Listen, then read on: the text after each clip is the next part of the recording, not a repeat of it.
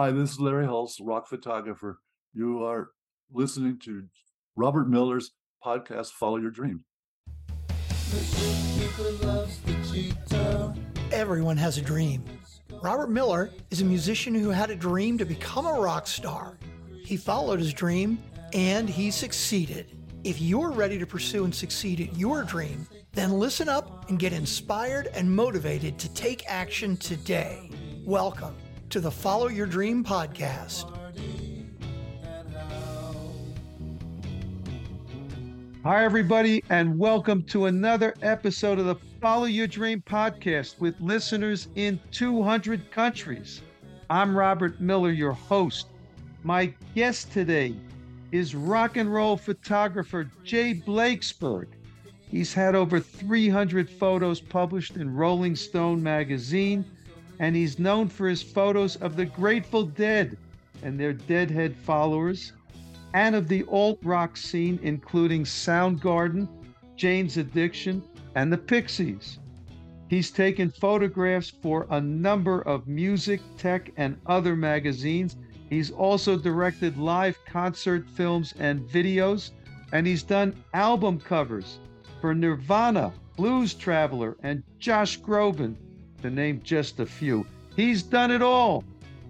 And as you know, I like to feature a song of mine in every episode underneath the introduction and at the end. And I always try to make it relevant somehow to my guest. And in this instance, I am featuring the song To the Zoo. It's a children's fantasy song that I wrote about an imaginary trip to the zoo. Why did I choose this one? Well, Jay has a long association with the Grateful Dead which we're going to talk about. And in this song, I asked my guitarist, Tristan Clark, to channel his inner Jerry Garcia, and he did it brilliantly. So I thought it fit. So, Jay Blakesberg, welcome to the Follow Your Dream podcast, baby. Thanks, Robert. Thanks for having me. Uh, clarification I have shot album packages for Blues Traveler. I have shot album packages for Josh Groban but I did not shoot an album package for Nirvana. But I have shot Nirvana uh, a couple of times, but not for an album. All right. Well, we'll have to end this interview then because I can't go on. All right. Thank you for that clarification. All right. So, as I understand it, you grew up in New Jersey and you went in 1978 to see a Grateful Dead show at the Meadowlands. And from there, you just took off. Am I right? Yeah, more or less. My dad loaned me his camera. I was 16 years old. It was uh maybe the third time I was seeing the Grateful Dead. First time I photographed them, 9 to 78, September 2nd. I was going into my senior year of high school and becoming a, a you know, a big deadhead and uh been photographing them ever since. Uh, I still work with members of the Grateful Dead. I just am about to go to Colorado and shoot them, and they're going to do their final uh, the final shows of the final tour in San Francisco in a few weeks here. Uh, I think this podcast will come out after that's already happened. But yeah, still work with members of the Grateful Dead. And um, that's sort of been my journey for the last 45 years or so. So, what was it about the Dead that attracted you? So, the Grateful Dead are a unique musical experience. Uh, you know, Bill Graham, the legendary concert promoter, once said, they're not the best at what they do. They're the only ones that do what they do. that's and that's true. And so, you know, you can go see the Rolling Stones and you're you might hear satisfaction every night on the tour, and they're going to play it exactly the same way every night. And if you go see the Grateful Dead and they play Eyes of the World, you know, every third show, they're never going to play it the same way twice. Right. So this is a band that lives under the uh, premise of no risk, no reward right? They're willing to take risks musically. You're a musician, you know what I'm talking about. They take the risks musically. And if we all get lucky, they conjure up the muse, they conjure up the magic. And as the fans, we go along with them for that ride in the hopes that we also get to touch that magic and be part of that that experience, that cultural zeitgeist that brings you to a place that only live music that can bring you to. All right. But when Jerry passed away, it did change the nature of the beast, right? How did you find the difference before and after? Well, of course it changed. It had to. Um, you know, like I said, I've been photographing the Grateful Dead since 1978. So we're at what? For, what is that? 43, 40, 43 years, almost 44 years, something like that. You know, members of the Grateful Dead, Bob Weir, Phil Lesh, Bill Kreutzmann, Mickey Hart, original members, all still play music, right? So as far as I'm concerned, the Grateful Dead experience is still alive and well and bigger than it's ever been before, right? The Grateful Dead with Dead and Co. and with what Phil Lesh is doing is bigger than the Grateful Dead ever were right now. Isn't that amazing? I mean, I just saw them sell out two shows at Fenway in Boston, breaking attendance records at Boston for most tickets ever sold at a single show.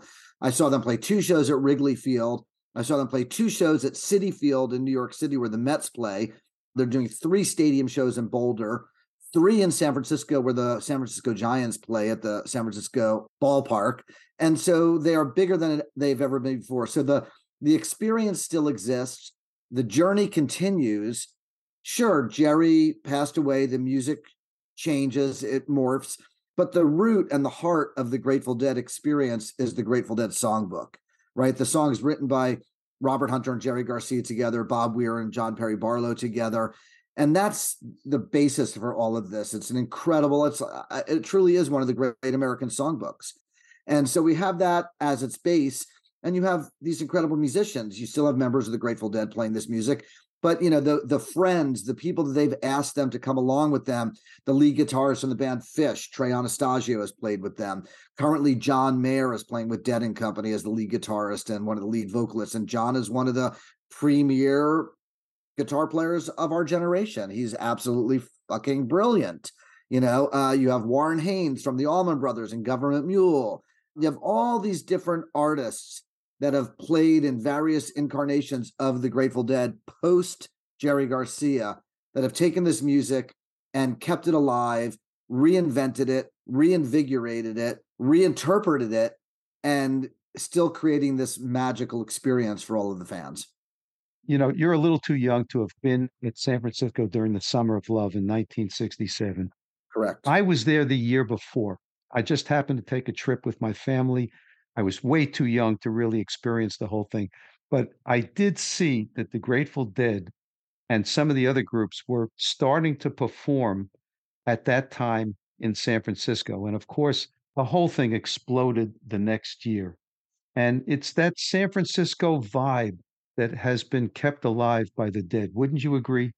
Yeah, 100%. So, first of all, if you were in San Francisco in 1966, you know, 67 is quote unquote the summer of love but that was because the media turned it into that media sensation right it was in life magazine and and look magazine and and cbs news harry reasoner did a documentary called the hippie temptation that was on cbs television and and uh you know everybody knew that san francisco was the destination but for the people that were there they will tell you that 65 and 66 really was the peak years of the Haight Ashbury experience in San Francisco. Now, if we could go back to 1966 and do a vote in the community and say, who's the band least likely to succeed, you would probably vote for the Grateful Dead. If you were to vote for the band most likely to succeed, you would vote for the Jefferson Airplane, right? So by 66, the Jefferson Airplane already had hits with Somebody to Love and White Rabbit. The Grateful Dead hadn't even made a record yet. They were playing in the ballrooms, the Fillmore Auditorium for Bill Graham, the Avalon Ballroom for Chet Helms. And so it was those things for me as a teenager in the 70s that I was aware of. We were reading about those those shows in magazines like Relix magazine or Rolling Stone magazine or reading about it in the Electric Kool-Aid acid test. We knew who Bill Graham was. We knew who Chet Helms were. We knew who Ken Kesey was. We knew what the acid tests were. And so as a young teenager, all I wanted to do was go to San Francisco. Maybe I was just starting to take pictures at that point when I'm reading this stuff. It's 1977, 78, 79. I'm in 10th, 11th, 12th grade. And I wanted to go out there and I wanted to be a photographer and I wanted to experience those moments with those bands and photograph them. And here I am 45 years later and I have a giant museum exhibit coming up here in San Francisco at the Contemporary Jewish Museum. It opens August 31st and it's open all of September, October, November, December, and January 2024. And it's called Retro Blakesberg The Music Never Stopped. And it's got 215 photographs. It's got seven glass cases full of ephemera and memorabilia and artifacts and cameras. And within this exhibit, one of the first walls you get to is what we call icons. And the story, the didactic that'll be on the wall, the text that's going to be there talking about that wall is that I was in a teenager in New Jersey and I was reading about these cultural figures, Grace Slick from the airplane, Paul Kantner from the airplane, the big five poster artists that did all the amazing psychedelic posters, Mouse, Kelly, Griffin, Moscoso, and Wes Wilson. Um, you know, and I was just dreaming and fantasizing about photographing these people, and I have now photographed all of them. Ken Kesey, Owsley Stanley III, the guy who made six million hits of LSD and gave them away in the Haight Ashbury while LSD was still legal. Uh, Tim Leary. These are all people that I've photographed and all part of this museum exhibit and all on that first wall when you walk in, uh, which is icons and, and, and inspiration for me and people that I dreamed about photographing when I grew up and became an adult and maybe had a career and I got to photograph all of them. All right, explain this to me. You're still kind of young. This is 78, 79, something like that. You've experienced the Grateful Dead and probably others as well. How'd you get out to San Francisco and how did you ingratiate yourself into that whole world that you just spoke about? So uh, the first way I got out of New Jersey, I don't know if I got to San Francisco, I might have gone somewhere else because it was taking LSD right so so taking acid was life changing right opened my mind to all of the possibilities of all the things that could happen and of course san francisco was ground zero the cultural zeitgeist on the corner of two streets in a neighborhood called haight ashbury and so that was the destination i went out to see the grateful dead when I was uh, 18 years old in 1979, took a Greyhound bus from New Jersey to San Francisco and saw Five Nights of the Grateful Dead at the Oakland Auditorium Arena. So you were moving there at that time, or this was just a, a trip, or what? A trip, road trip, man. We, you know, we wanted just like Jack Kerouac and Neal Cassady did in On the Road. We wanted a, we wanted an adventure, right? All right. So you see all these Grateful Dead shows. Then what happens after that? Did you stay? So I'm following the Grateful Dead around the country. And uh, we'll sidetrack just for a second before we get into the photography side. I, I meet a guy. He asks me if I want to become part of his underground LSD distribution network. I say, sure. He starts overnighting me thousands of hits of acid to my parents' house in New Jersey. I start selling them to my friends. I get arrested. Wait a minute. What do you tell your parents when it comes there? Well, they don't know. They don't know. don't know what's in the package. Uh, I get arrested. I get sentenced to five years in state prison, but I only end up doing eight months. And I get out. I move to the West Coast. I go to college. I move to the Bay Area in 1985. I'm a young adult at that point 23, four, five years old. I can't remember. I have to do the math. And I'm trying to figure out how to pay my rent. So I just start taking my camera everywhere that I can and shooting any rock band that I could put in front of my lens. Did you study photography or did you just kind of pick it up? I'm self-taught. I did study media studies. I studied some photography and some film and video, but really conceptually, not technically or or you know actually shooting. Did some internships.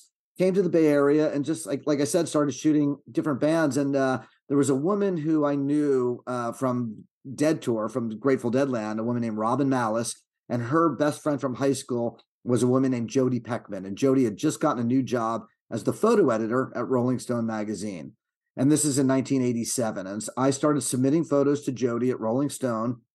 And she said, Great stuff, Jay. Really like it, but sorry, we can't use it because we've never used you before. You know, catch 22.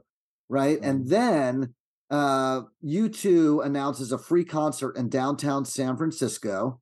And I'm walking out the door. That it's on the radio. They're going to do it. We had heard this was going to maybe happen because they ended up using the Grateful Dead sound system for the show, and it was a Bill Graham presents uh, uh, event. So Bill and the Dead and everybody's all involved. And and uh, I hear it on the radio. I'm walking out the door to take the train into the city, to go shoot this on my own, the phone rings and it's Jodi from Rolling Stone. And she says, Hey, Jay, it's Jodi Peckman from Rolling Stone magazine. I have your big break. I need you to go and shoot the free U2 concert in downtown San Francisco. That was 11 11 87, right? So that's 30, 36 years ago, I guess that is. That, that date is ingrained in your head. Oh, yeah. And that was the first time I published in Rolling Stone magazine. Previously, I'd been published here and there in a couple different magazines, Relix and Guitar Player, you know, a couple different things here and there but I took that that that photograph from Rolling Stone, and, and actually shortly thereafter, Jodi liked what I did. She started giving me assignments left and right. She flew me to LA to shoot Rosanne Cash, and I shot a benefit in San Francisco with Carlos Santana and Boz Scaggs and Jerry Garcia, and And uh, you know, so I'm starting to shoot all this stuff for for jo- Jodi at Rolling Stone. All right, hold on one second. How did it work with something like Rolling Stone? Did they just take guys like you and you know say here we'll use your photos go shoot a particular concert. Did they pay you? You know were you on staff? How did that all work? I was considered a contract photographer for rolling stone. I was not on staff. I was an independent contractor. And yeah we got paid an assignment fee right? So back then in the early days of rolling stone for me my assignment day rate was 250 a day plus expenses. So if i went out and shot $500 worth of film and processing my invoice was for 750 but there's other magazines out there where they would give me three, four, five hundred dollars to go shoot something, including my expenses. And I might go and shoot three, four, five hundred dollars worth of film and processing. You know, people would say, "Well, you're crazy. You're not making any money." But I've looked at it as an investment in both creativity, giving me an opportunity to create a body of work and and try new things with with uh, you know more film, more lenses, more uh, opportunities to be creative. And uh, and I parlayed that into a portfolio that's now in a museum right? And so you know there's there's a lot of photographs in that museum exhibit that i shot on my own and nobody paid me to go shoot them or i shot them for somebody and lost money on it. But to me it was an incredible investment in myself. Good for you. And uh and so now i have this body of work. Listen people have to do that from time to time and i'm glad to hear that you did it that way you invested in yourself like you said there are a lot of places, magazines, uh, venues, etc., that take advantage of artists. So I'm glad to hear that they actually paid you for this stuff. Yeah, absolutely.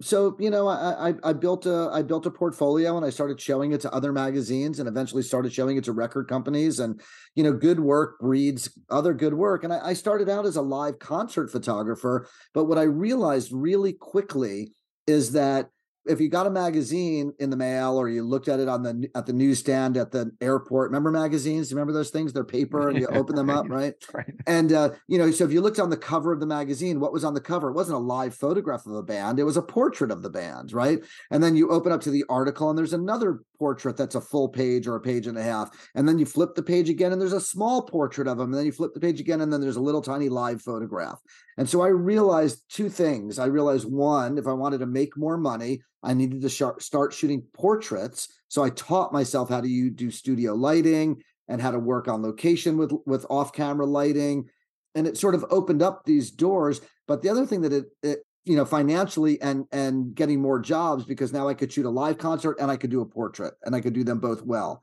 right? But the other thing is is that when you're doing a portrait of somebody, you're a director, you're in control, you're deciding what lens, what camera, what film, uh, black and white, color, fast speed, slow speed, indoor, outdoor, what's your background. You're essentially becoming a director and you're creating artwork. You're creating photographs that are art because you're directing it. Whereas when you're shooting a band on stage, you're just trying to capture lightning in a bottle in a, in a fraction of a second, right? So to me, it was imperative a from a creative standpoint because i felt like just shooting live stuff could get boring very quickly you're, you're always at the mercy of a lighting director or the stage lights or how high the stage was and I wanted more control and I wanted to express myself creatively. So I began to do portraits of all these artists and became known as both a portrait photographer and a live photographer and who could do both.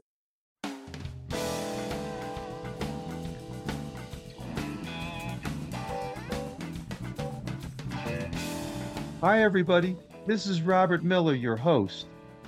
You know, I've been fortunate to have so many amazing guests on this podcast famous musicians, actors, directors, photographers, and other creatives. I've been asked many times how I get such great guests. The answer is in several ways. Some contact me directly, some come through their manager or public relations firm, and many come from referrals by my other guests. Well, now I want to open up the process to you, my listeners. I'm sure that some of you know a famous or interesting or accomplished person, someone who has followed their dream to success and who would make a great guest on this podcast. If you know someone like this, I'm inviting you to contact me or have them contact me. Shoot me an email at robert at followyourdreampodcast.com. That's Robert at followyourdreampodcast.com and tell me who you've got. And if you haven't done so yet, please subscribe to the podcast so you get each episode when it airs. And also, you must visit our website at followyourdreampodcast.com, where you can listen to all of our episodes and much more. As always, I want to thank you for listening, and we'll see you in the next episode.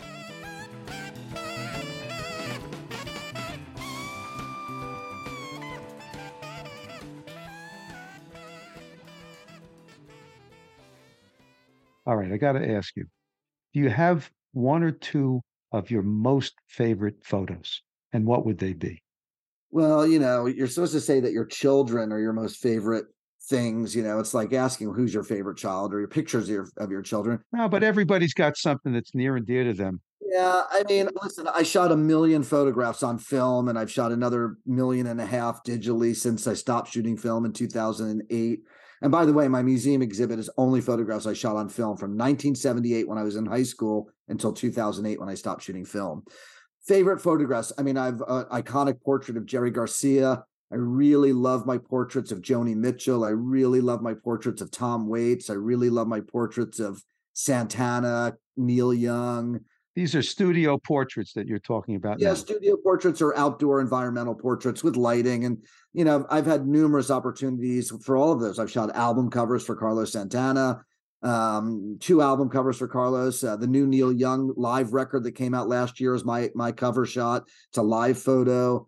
Carlos put out a live vinyl record last year. That's my cover photo. I did the back cover of Supernatural for Santana. It's a live shot, but it's it, it sold 50 million copies. Do you ever get called by the artist, or is it always through the record label or the agents or whatever? Hundred percent get called by the artist. Typically, you're getting called by the artist manager, but yes, uh, all the time. I mean, you know, back in the day, you know, we got called by the record companies and the magazines. It was less direct contact with artists. Nowadays, it's less with the record companies. There are no magazines, and so it's a lot of music festivals, concert promoters and artists directly that need things done and need things photographed. All right. You have spanned several different eras in music. Okay. You have the whole San Francisco based era, and I know you did the whole alt era. Tell us about your impressions of the different eras that you've covered. So when when the alt rock scene started happening, Jane's Addiction, Soundgarden, the Pixies you mentioned, uh, Nirvana, Pearl Jam, you know, late 80s, I was shooting a lot of stuff like that. And that stuff was coming up in the nightclubs, you know, the butthole surfers, meat puppets. Uh, like I couldn't go to a show like that and talk to the person next to me and say, Yeah, next week I'm going to go shoot three Grateful Dead concerts. I had short hair, I wore Doc Martens. You know, I was definitely dressing more in the alt rock vibe than the hippie vibe, but I was still very tapped into the Grateful Dead thing. By the late 80s, with the exception of Touch of Grey in 87, the big hit single by the Grateful Dead, mainstream media really didn't care that much about the Grateful Dead. I couldn't make a living on the Grateful Dead, right? But all these magazines back then, they were they were clamoring for pictures of Nirvana and Soundgarden and Pearl Jam and Jane's Addiction and Echo and the Bunnymen and The Cure and all these bands that were coming up and exploding in in this, you know, alternative rock, punk rock, new wave, you know, whatever you wanted to call it and so um, I was shooting a ton of that because that's what people were paying me to shoot. Does it make a difference to you whether you love the bands that you're shooting? Yes. But also, I've been really, really fortunate. And there's only been a handful of bands that I photographed that I really didn't care about. I mean, I could probably count them in two handfuls, under 10 bands, 10 times that I shoot an artist that I really didn't care about. Did you not care about them because of the music or because who, of who they were? Just not being a fan of their music, just not Okay. not something that I'm necessarily engaged with. But I've been very, very fortunate to have a career shooting bands that I really, really love their music, and that spans from psychedelic jam bands to classic rock, the Stones, the Dylan, members of the Beatles, Paul McCartney, you know, whatever, Ringo, you know, to to alt rock, all those bands that I mentioned before, to the hippie bands of the of the 60s the santanas and deads and quicksilver and airplane steve miller etc the blues bb king buddy guy john lee hooker did a lot of work with john lee hooker over the years you know, so I've, I've photographed all these different genres and I love all of those genres. I mean, I, I could put on a blues record, I could put on a an alt rock record, I could put on some hip hop. Not my favorite genre, but there's a bunch of stuff in there that I really do love and and and and could listen to. Um, so you know, I've been very fortunate. I mean, I've done portraits of Dr. Dre and Snoop Dogg, and and both of those artists are iconic artists. And my photos that I created of them are also I have become iconic photos for a variety of reasons. Is there anybody that you really wanted to shoot that you just didn't get the chance to do? I mean, I've shot Bob Dylan. I obviously never shot John Lennon. He was killed really before I started shooting. Um, I wish I had photographed John Lennon. Um, you know, I would love to do a portrait of Mick Jagger still, even to this day at 70, whatever years old he is 75, 7, 8, 9, I'm not sure. Uh, Bob Dylan, I'd still would love to do a portrait of. I've shot Mick and the Stones on stage, I've shot Bob Dylan on stage. You know, I still would like to do a portrait of Roger Waters and David Gilmour and, you know, things like that. But for the most part, you know, I've shot them on stage. Um, I feel like, you know, I've shot a lot of really, really amazing amazing artists. Uh, you've had quite a career. Are you slowing down at all, or you still revving up? You know, I still have my my the pedal to the metal, but I need to slow down. Um, I, I need to take the foot off the gas a little bit, especially these last six months with uh, with this museum exhibit. I did a museum exhibit at the Morris Museum in Morristown, New Jersey, which is the only Smithsonian affiliate museum in the state of New Jersey. And I did that earlier this year. It closed in February. And I wasn't expecting my exhibit to get picked up so quickly, but it got picked up by the Contemporary Jewish Museum. So we immediately went into, you know, full press mode because that show opens August 31st. And uh, so I've been working on that a lot. And then uh, Dead and Company, the, you know, Bob Weir and Mickey Hart from the Grateful Dead and the rest of the band have a big, you know, what they're calling their final tour. And so I'm shooting 17 of those shows in over a two month period. I've done 11. I got six more to go as of the taping of this podcast. Do you do these shows on your own or do you have a staff that you take with you? No, I just I travel on my own. I shoot them on my own. I mean, I have staff back in my office. I have a full-time digital guy. I've got another assistant that helps me with organizational stuff and and uh, i also have a whole nother business that i do with my daughter called retro photo archive where we own and or manage archival photography collections from elderly and or deceased photographers. So we have all this pop culture stuff um, there's a woman her name is beth sunflower she died 14 years ago. We own her archive and she shot you know a dozen rolls of Evel Knievel from 1972 the, the rolling stones at altamont in 69 the rolling stones at winterland in 72 allen ginsberg at the human be-in uh, lots of pop culture, Jazz Fest in 1971, which was year two of Jazz Fest down in New Orleans. Uh, another photographer named Alvan Meyerowitz, who shot at Winterland here in San Francisco for for a dozen years. So we have all of this archival pop culture, music, pop culture photography that my daughter and I work on. She just graduated from grad school, so she's digging in full time now. She helped curate the museum exhibits also with me, and and curated a, a coffee table book that I put out a year and a half ago called Retro Blakesberg. If you go to my website, which is my last name, blakesberg.com or rockoutbooks.com, you can see all my books. I've done 16 coffee table books of my music photography. All right. You are a uh, an industry in the photographic business unto yourself. You've done so much in, incredible stuff with so many artists. It's really been very, very impressive. And I wish you the best of luck with this uh, museum retrospective that's coming out, as you mentioned, in August. Thank you. And I want to thank you so much for being on the podcast. We have been talking here with Jay Blakesberg, who is one of the premier rock photographers of the entire rock era. He's covered everybody and spanned all these generations. And you were right there with the dead when they were coming up, and you're still with the dead. Good for you. Thank you so much for being on this podcast. Thank you. Still love what I, doing what I do, and thanks for having me, Robert. I appreciate your time. Okay, we are now going to listen to that song that started off this episode. It's my song called "To the Zoo." I want to thank you all for listening, and we will see you in the next episode. Thanks so much. Thanks for listening to the Follow Your Dream podcast. Make sure to subscribe, rate, and review the podcast so you don't miss another inspiring episode.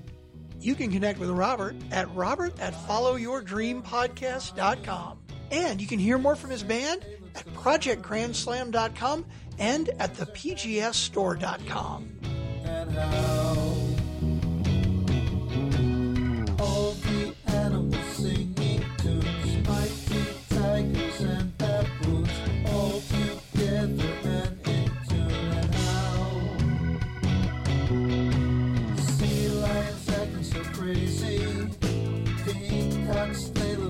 look